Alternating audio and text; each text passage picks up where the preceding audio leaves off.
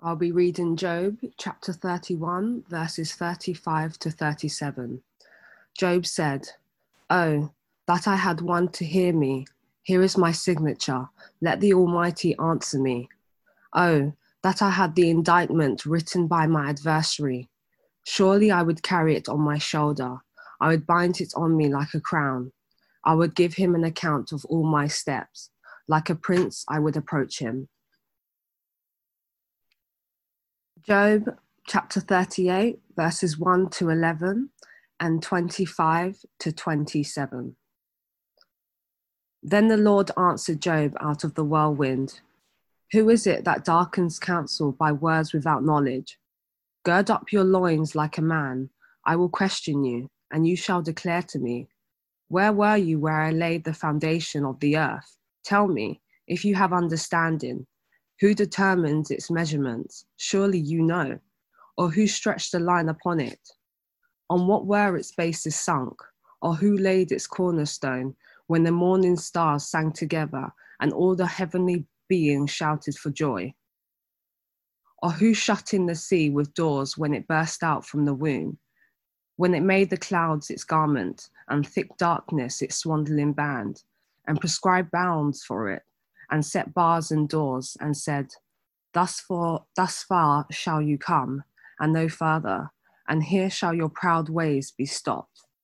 Who has cut a channel for the torrents of rain, and a way for the thunderbolt, to bring rain on a land where no one lives, on the desert, which is empty of human life, to satisfy the waste and desolate land, and to make the ground put forth grass?"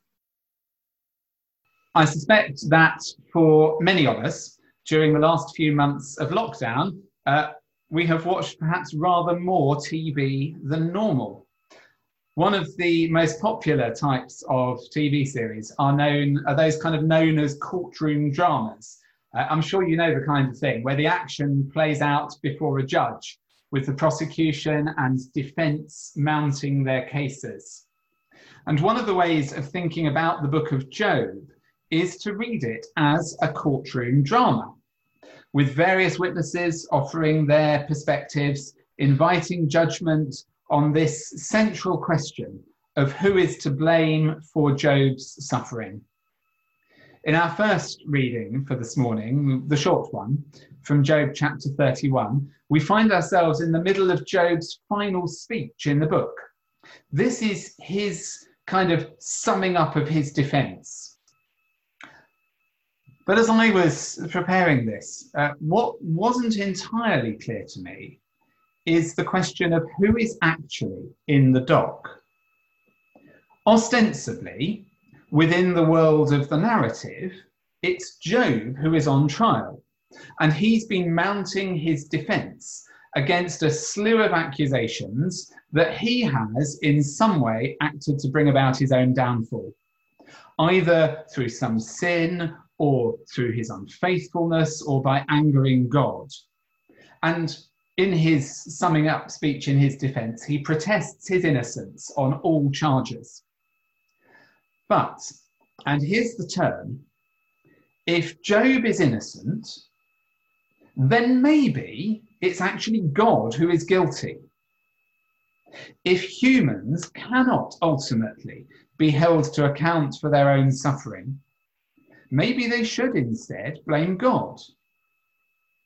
This is the wider concern, of course, that the book of Job addresses. And in his final speech, if we had time to read it all, we would see how Job talks through his past life before the calamity descended upon him. He goes on in chapter 29 about how good his life was and how good he was. And then in chapter 30, he proceeds to outline what's happened to him in his downfall. And we join him in chapter 31, where we find him taking a long oath, proclaiming his integrity and his innocence. And in the verses we read this morning, we heard him calling on God to answer him. And then we get to hear God's answer a few chapters later, when God shows up in a voice heard from the howling of the wind.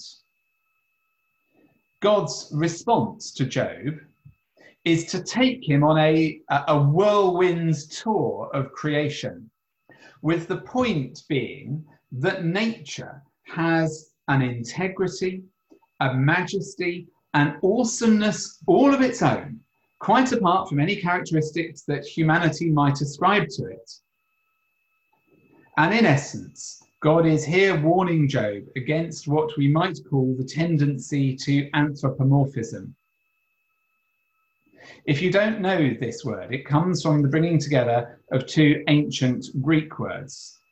Anthropos, meaning man or human being, and morphe, meaning form or shape. And it describes the process of attributing human characteristics to something non-human. At an everyday level, many of us do this. From the child who treats their teddy bear as if it had feelings, to the person who finds more meaning in their pet's behaviour than is logically sustainable, to the person who describes the tsunami or the earthquake or the virus as evil. And the book of Job invites us to consider whether an anthropomorphic explanation of suffering is adequate. It's asking us whether it is even legitimate to say that a person's experience of pain or loss is objectively a bad thing. Clearly, from the perspective of the sufferer, from the subjective point of view, it is. If I hurt, from my point of view, that is a bad thing. But Job questions whether a personal perspective is a sufficient basis for passing judgment on the universe. The reality, of course, as Job comes to realise, is that sometimes stuff just happens. Death and suffering are as much a part of nature as life and pleasure. So maybe there is no explaining it all. But there's another aspect to anthropomorphism that the story of Job raises for its readers. And that is the process of attributing human characteristics to God. The point of the creation stories in the Hebrew Bible is the assertion that humans are made in God's image. And the corollary of this is that humans therefore do not get to make God in their image. And this is where we begin to get our answer to the question of who is really on trial in the courtroom drama of the book of Job. Sure, Job may be innocent on all charges, but does that necessarily mean that someone or something else is correspondingly guilty? If we cannot blame Job for his suffering, can we blame God instead? Many have tried, and many do, but God's response to Job gives the lie to this approach. It's no more meaningful to put God in the dock for human suffering than it is to try and declare nature itself guilty. God is not like us. And to treat God as if God were a culpable human is to commit both the error of anthropomorphism and the sin of idolatry, because it is making God in our image. A few years ago, I saw the Reduced Shakespeare Company perform their show, The Complete Word of God, Abridged, which covers the entire Bible in an evening. And when they came to the book of Job, they summed up God's response to Job using a paraphrased quote from Shakespeare's Hamlet, a nice kind of crossing over of the Bible and Shakespeare. They paraphrased God's response to Job as this: "There are more things in heaven and earth, O Job, than are dreamt of in your philosophy, so shut up." In other words, look, you know nothing. I made everything, so stop your moaning and take it like a man. And here in a nutshell is the problem. If we judge God by our criteria, If we ascribe to God characteristics that are human in origin, if we make God in our image, then we can only conclude that God is cruel and capricious, toying with us like a child torturing an insect. Famously, the great 18th century revivalist preacher Jonathan Edwards used exactly this perspective on God to try and terrify people into repentance in his notorious sermon, Sinners in the Hands of an Angry God. An anthropomorphized God, God made in our image, becomes an all-powerful control freak who throws tantrums when he doesn't get his own way. And the book of Job, once again, invites us to reject a false perspective on God. We, like Job, are invited to take a step outside of our own situations.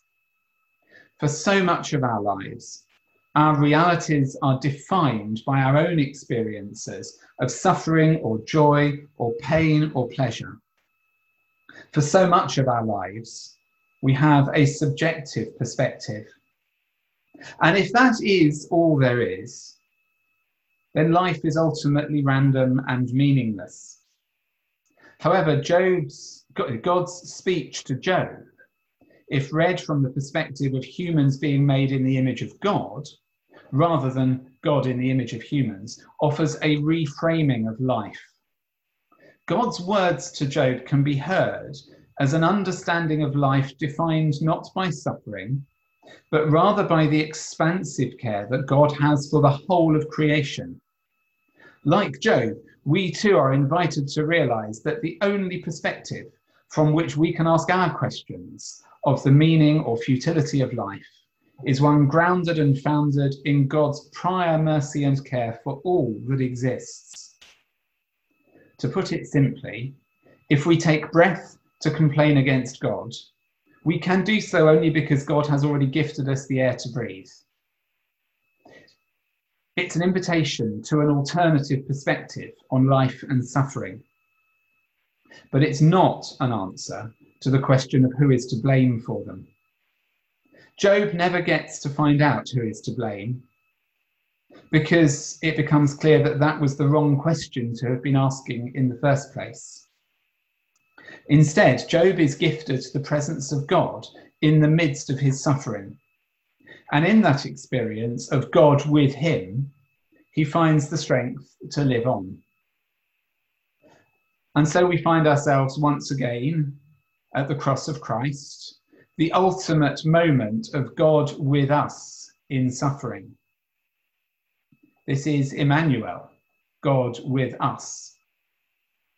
The cross does not answer the question of who is to blame for human anguish. It simply and powerfully witnesses to God with us in the midst of it all. So when in our lives we, like Job, experience trauma and grief and sickness and loss, and when we cast around for who is to blame, the book of Job subverts, firstly, any attempt to blame ourselves, and secondly, it denies any attempt to blame God. Rather, it invites us to listen for God's voice in the tumult of the whirlwind, and to hear God speaking to us of a different perspective on life, founded not on guilt and blame, but on loving embrace.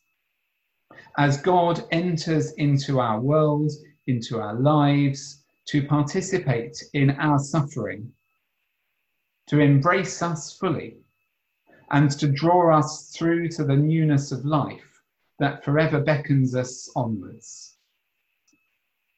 This is the gospel as we find it in Job. Okay, so we're now going to come to our discussion section. So hopefully Simon's going to make sure that all the panellists are on the screen, so you can see everyone. We have some panellists who we'll start with, but we'd also like, if you are here live with us on the Zoom, to put your own thoughts, questions into the chat box. So the chat box is in the bottom centre of the screen if you're on a laptop. If you're on a phone, just kind of click on the screen and a little chat symbol should appear. And I will try and read some of those out during the discussion. Please try and keep them short because the chat box is really small, so it's hard to read them through. So, lovely panel. I think if you all want to unmute yourselves, but if you want to say something, just pop your hand up and then I'll be able to see who's coming. So would anyone like to kick us off? Fifi, put her hand right up. Fifi, go for it. Hello. I just, whilst it's in my head, I wanted to say that I found it feels like Job is like such a pivotal point in the Old Testament, because before that there is a lot of like anthropomorphizing God and like saying that he is vengeance and jealous and has preferring one tribe over another and things like that. And I just found that really profound, like that we are anthropomorphizing God, and so many people still do this. Like I remember an old church of mine said, you better pray in the morning because God is in your room and he wants to talk to you and you're just ignoring him and all of this stuff. And I'm like, whoa, it's so much bigger than that. It was really nice to think of it in this way, and that Job is like such a turning point in that. That's what I want to say. Thank you. I saw Dermot and Tim nodding vigorously when you were making that comment. I don't know if they want to add to that. I think Job is really, really helpful on a personal level, and it is wonderful to think of, you know, what you learn through pain and how God is with you in it. And what I struggle with when I'm going through it and going through the sermon and thinking of it as an apologetic, and what would I say to a sort of an atheist who comes to me and says, you know, with believing God is this suffering you can't, and trying to think of an answer for them, and sort of saying, well, it's the wrong question, doesn't seem to be a very good thing to say back to them. But I think on a personal level, it's not so new for us. Absolutely. I think that's a question that I get asked, but I've been asked quite a few times growing up as a Christian and in church. Lots of non-Christians, that's one of the first questions that they want to have a definitive answer to, almost as if you get that answer, then I'll go, oh, okay, it will make sense now. It doesn't work like that. Yeah, there isn't really like one line we can just give to people to say, actually it's this. I think the way I'm thinking about it is I think that there's a lot of the way people are thinking that because God made the world, that she is still in control, and so she is making all of the decisions and stuff like that. But when we are thinking more about God as Mother Nature, then, you know, there is always bird attacks rabbit, this kind of thing, you know, that's not evil, like that's just nature. And so I think we maybe need to think of it more in that kind of way. Yes. I'd just like to bring in a comment that Duncan's put on the chat. It says, very interesting idea from Phoebe, that Job comes at a pivotal point in the Old Testament. But I seem to remember, I can hear myself echoing, I'm really sorry for that.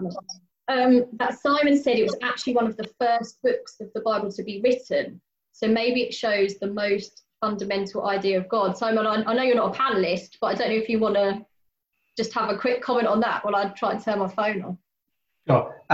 Duncan, you're absolutely right. So we don't know the exact dates when these things were written, and there's always a gap between when a book first takes shape and its final form. So we tend to think that most of what we call the Pentateuch, you know, the first 5 books of the Bible and the books of the law that come after them, take their final form during the exile, which is relatively late because they're obviously describing stuff that happens a long time before that. The book of Job is a slightly interesting one. It probably does predate the exile and is part of that earlier Jewish tradition. But again, there may be evidence of editing it that comes in later because these things evolve over centuries. But I think that doesn't negate the point Fifi was making, because the argument between does God exist in our image, or do we get to define God in our terms or not, is still reflected there as a dialogue within the Jewish tradition. And, we get very much in the Deuteronomic tradition, this idea that if we displease God, God will punish us. And then against that, we've got the book of Job saying that's not how it works, actually, the case in point. So I think there's a bit of toing and froing between the two sort of theological streams that the Deuteronomic texts and Job represent. The questions of when they reach their final form is a slightly different question, but a very interesting point to make. Probably a whole other discussion is how so many people still have that idea of God, that Job is saying, no, this is not right, but we don't pay enough attention. Dermot. Thank you, Helen. Yes, I had a couple of thoughts. As we were listening to the scripture reading and as Simon was speaking, and God's response to Job, which I absolutely love, I found myself wondering, was Job satisfied by God's response? And I don't think the text tells us explicitly, but I think he was, because I think what God was communicating to Job, as well as the panoply of National Geographic wonders of creation, I think what Job could hear is that I am here, I am with you, you are not alone, you are not abandoned. And when we are suffering and when we're in pain, we often can feel abandoned or alone. It's a primal fear. And I think God's response can be reassuring that actually we are not abandoned or we're not alone. And secondly, I was thinking about the problem of pain and the problem of suffering, which of course we all encounter. And I'm reminded that when we cannot feel pain, when we cannot suffer in response to pain, we actually get damaged. The diseases that affect our ability to feel damage us, and we can get more hurt. And when we are suffering and when we are struggling with stuff, be it physical, emotional, psychological, or spiritual, that there is the potential with time to grow through these experiences, and that God can bring good out of them, that we can be gifted with greater understanding, greater compassion, greater fellow feeling, greater gratitude. And in some ways, I think that the book points us to the future as well. And I appreciated Simon ending by saying that God is calling us to the future. And I love the phrase expansive care. It's the idea, and Jesus talked about life more abundant. It's the idea of being called into a greater way of living. And I think that pain and suffering, while they are hateful at the time, undoubtedly can be redeemed and enable us to grow. And sometimes we do not grow and do not move until it becomes too painful to stay where we are. Mm. And then sometimes you just have to go. You may not want to go. You don't know where you're going. And that may mean leaving many comforts, many familiar things behind, including families, countries, jobs, theology, churches, all kinds of things. But God can call us forward still into a greater way of living and a greater understanding of him and greater love and compassion. Absolutely. Thank you so much. And that leads nicely into something that Nick has just typed in. But Nick, I was wondering if you'd be happy to read that out for people who are here on the phone, so they won't be able to see your comment. Yeah. I was just saying that God demands Job to be brave and respond to his question. And Job acknowledges God's unlimited power and admits the limitations to human knowledge. And I think that it helps me with good and evil and how I deal with good and evil and pain and suffering in my own personal life when I was reading it. You know, I'm reminded of one of the passages that to me has had strong effect in my life. Is a passage in 1 Kings. Where Elijah has run from persecution into the desert. And God comes to him and says, what are you doing here? And Elijah basically says, I'm scared for my life and doing everything I can to keep me safe. And then he's told to just wait in the cave and then go out and meet the Lord. And you have the earthquake. And you have the fire. And then you have the quiet wind. And there is God. And I think in some ways that second passage and God's response in Job is almost, you have misunderstood the question.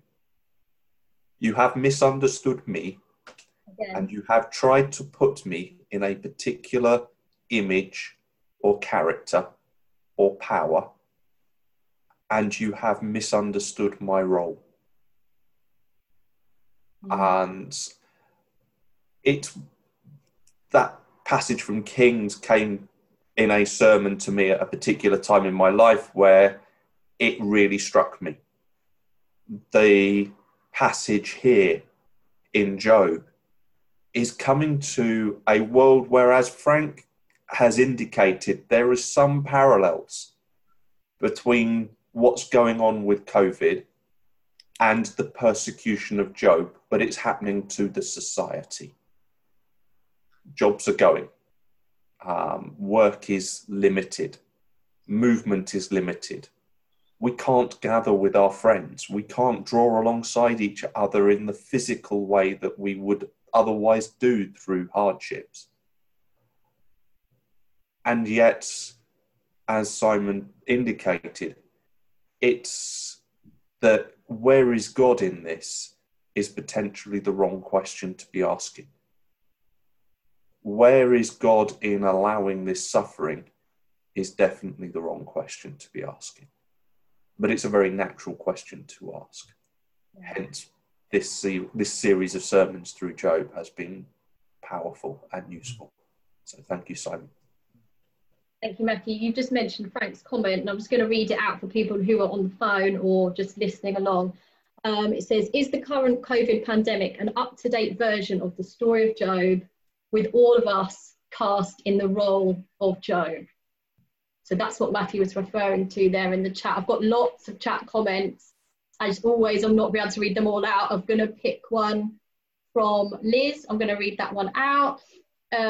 I think Liz says, I think there are times when it's helpful to think of God as Father, or to attribute human characteristics, as that is what we as humans understand. But as with so many things in the Bible, it is, as Fifi helpfully put it, so much bigger. We are in trouble if we think that God is just like a human. The really helpful thing for me is that, perhaps as more of a Trinitarian, Jesus shows how God can also be human.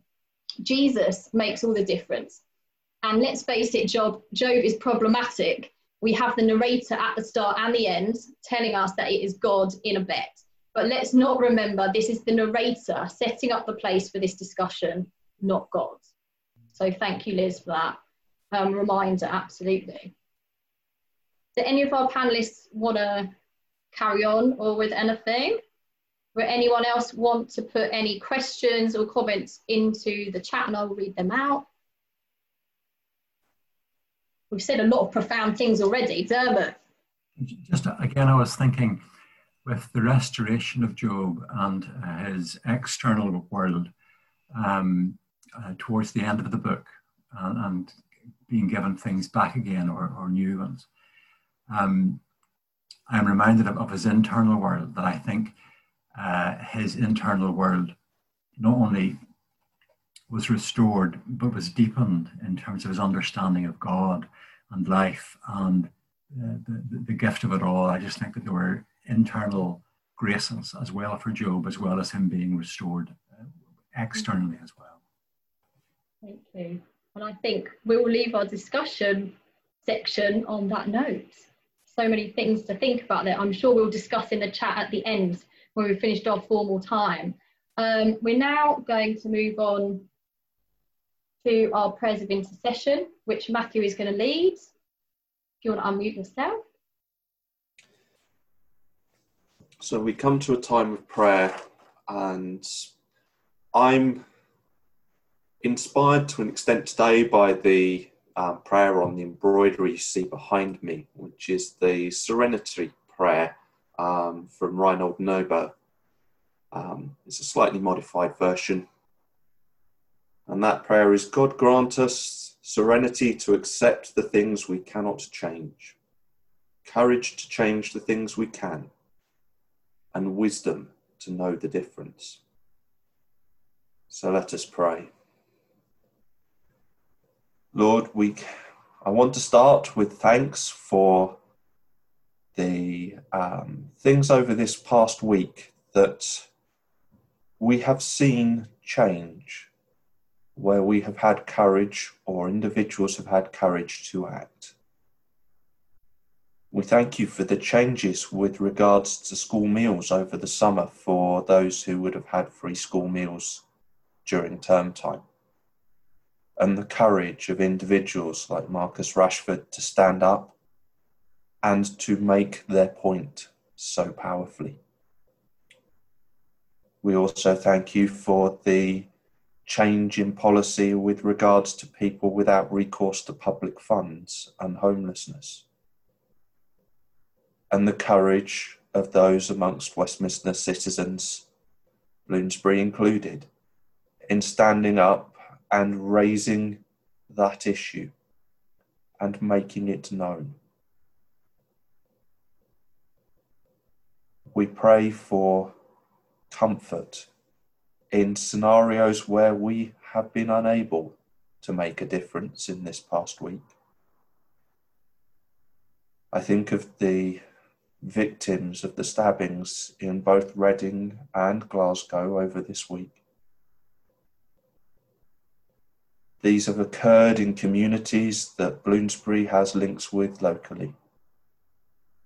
The LGBT community in Reading and the asylum community in Glasgow. And we pray for those that we know who are parts of those communities local to us, and the sense of fear that that may bring.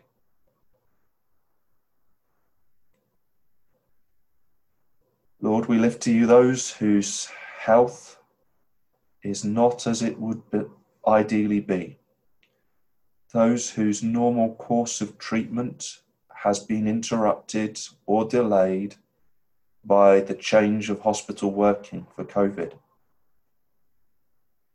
We recognise that this causes worry, stress for the loved ones and the individuals, and pain for those that are affected. We ask for your healing, your comfort, and your strength as people struggle through until such time as either it becomes warranted to take the risk to want to continue treatment, or the difficulties are reduced and treatment can recommence. And Lord, we ask for wisdom.